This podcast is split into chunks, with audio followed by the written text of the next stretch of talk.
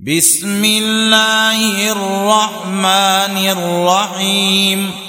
والتين والزيتون وطور سينين وهذا البلد الأمين لقد خلقنا الإنسان في أحسن تقويم ثم رددناه أسفل سافلين إلا الذين آمنوا وعملوا الصالحات فلهم أجر غير ممنون فما يكذبك بعد بالدين أليس الله بأحكم الحاكمين.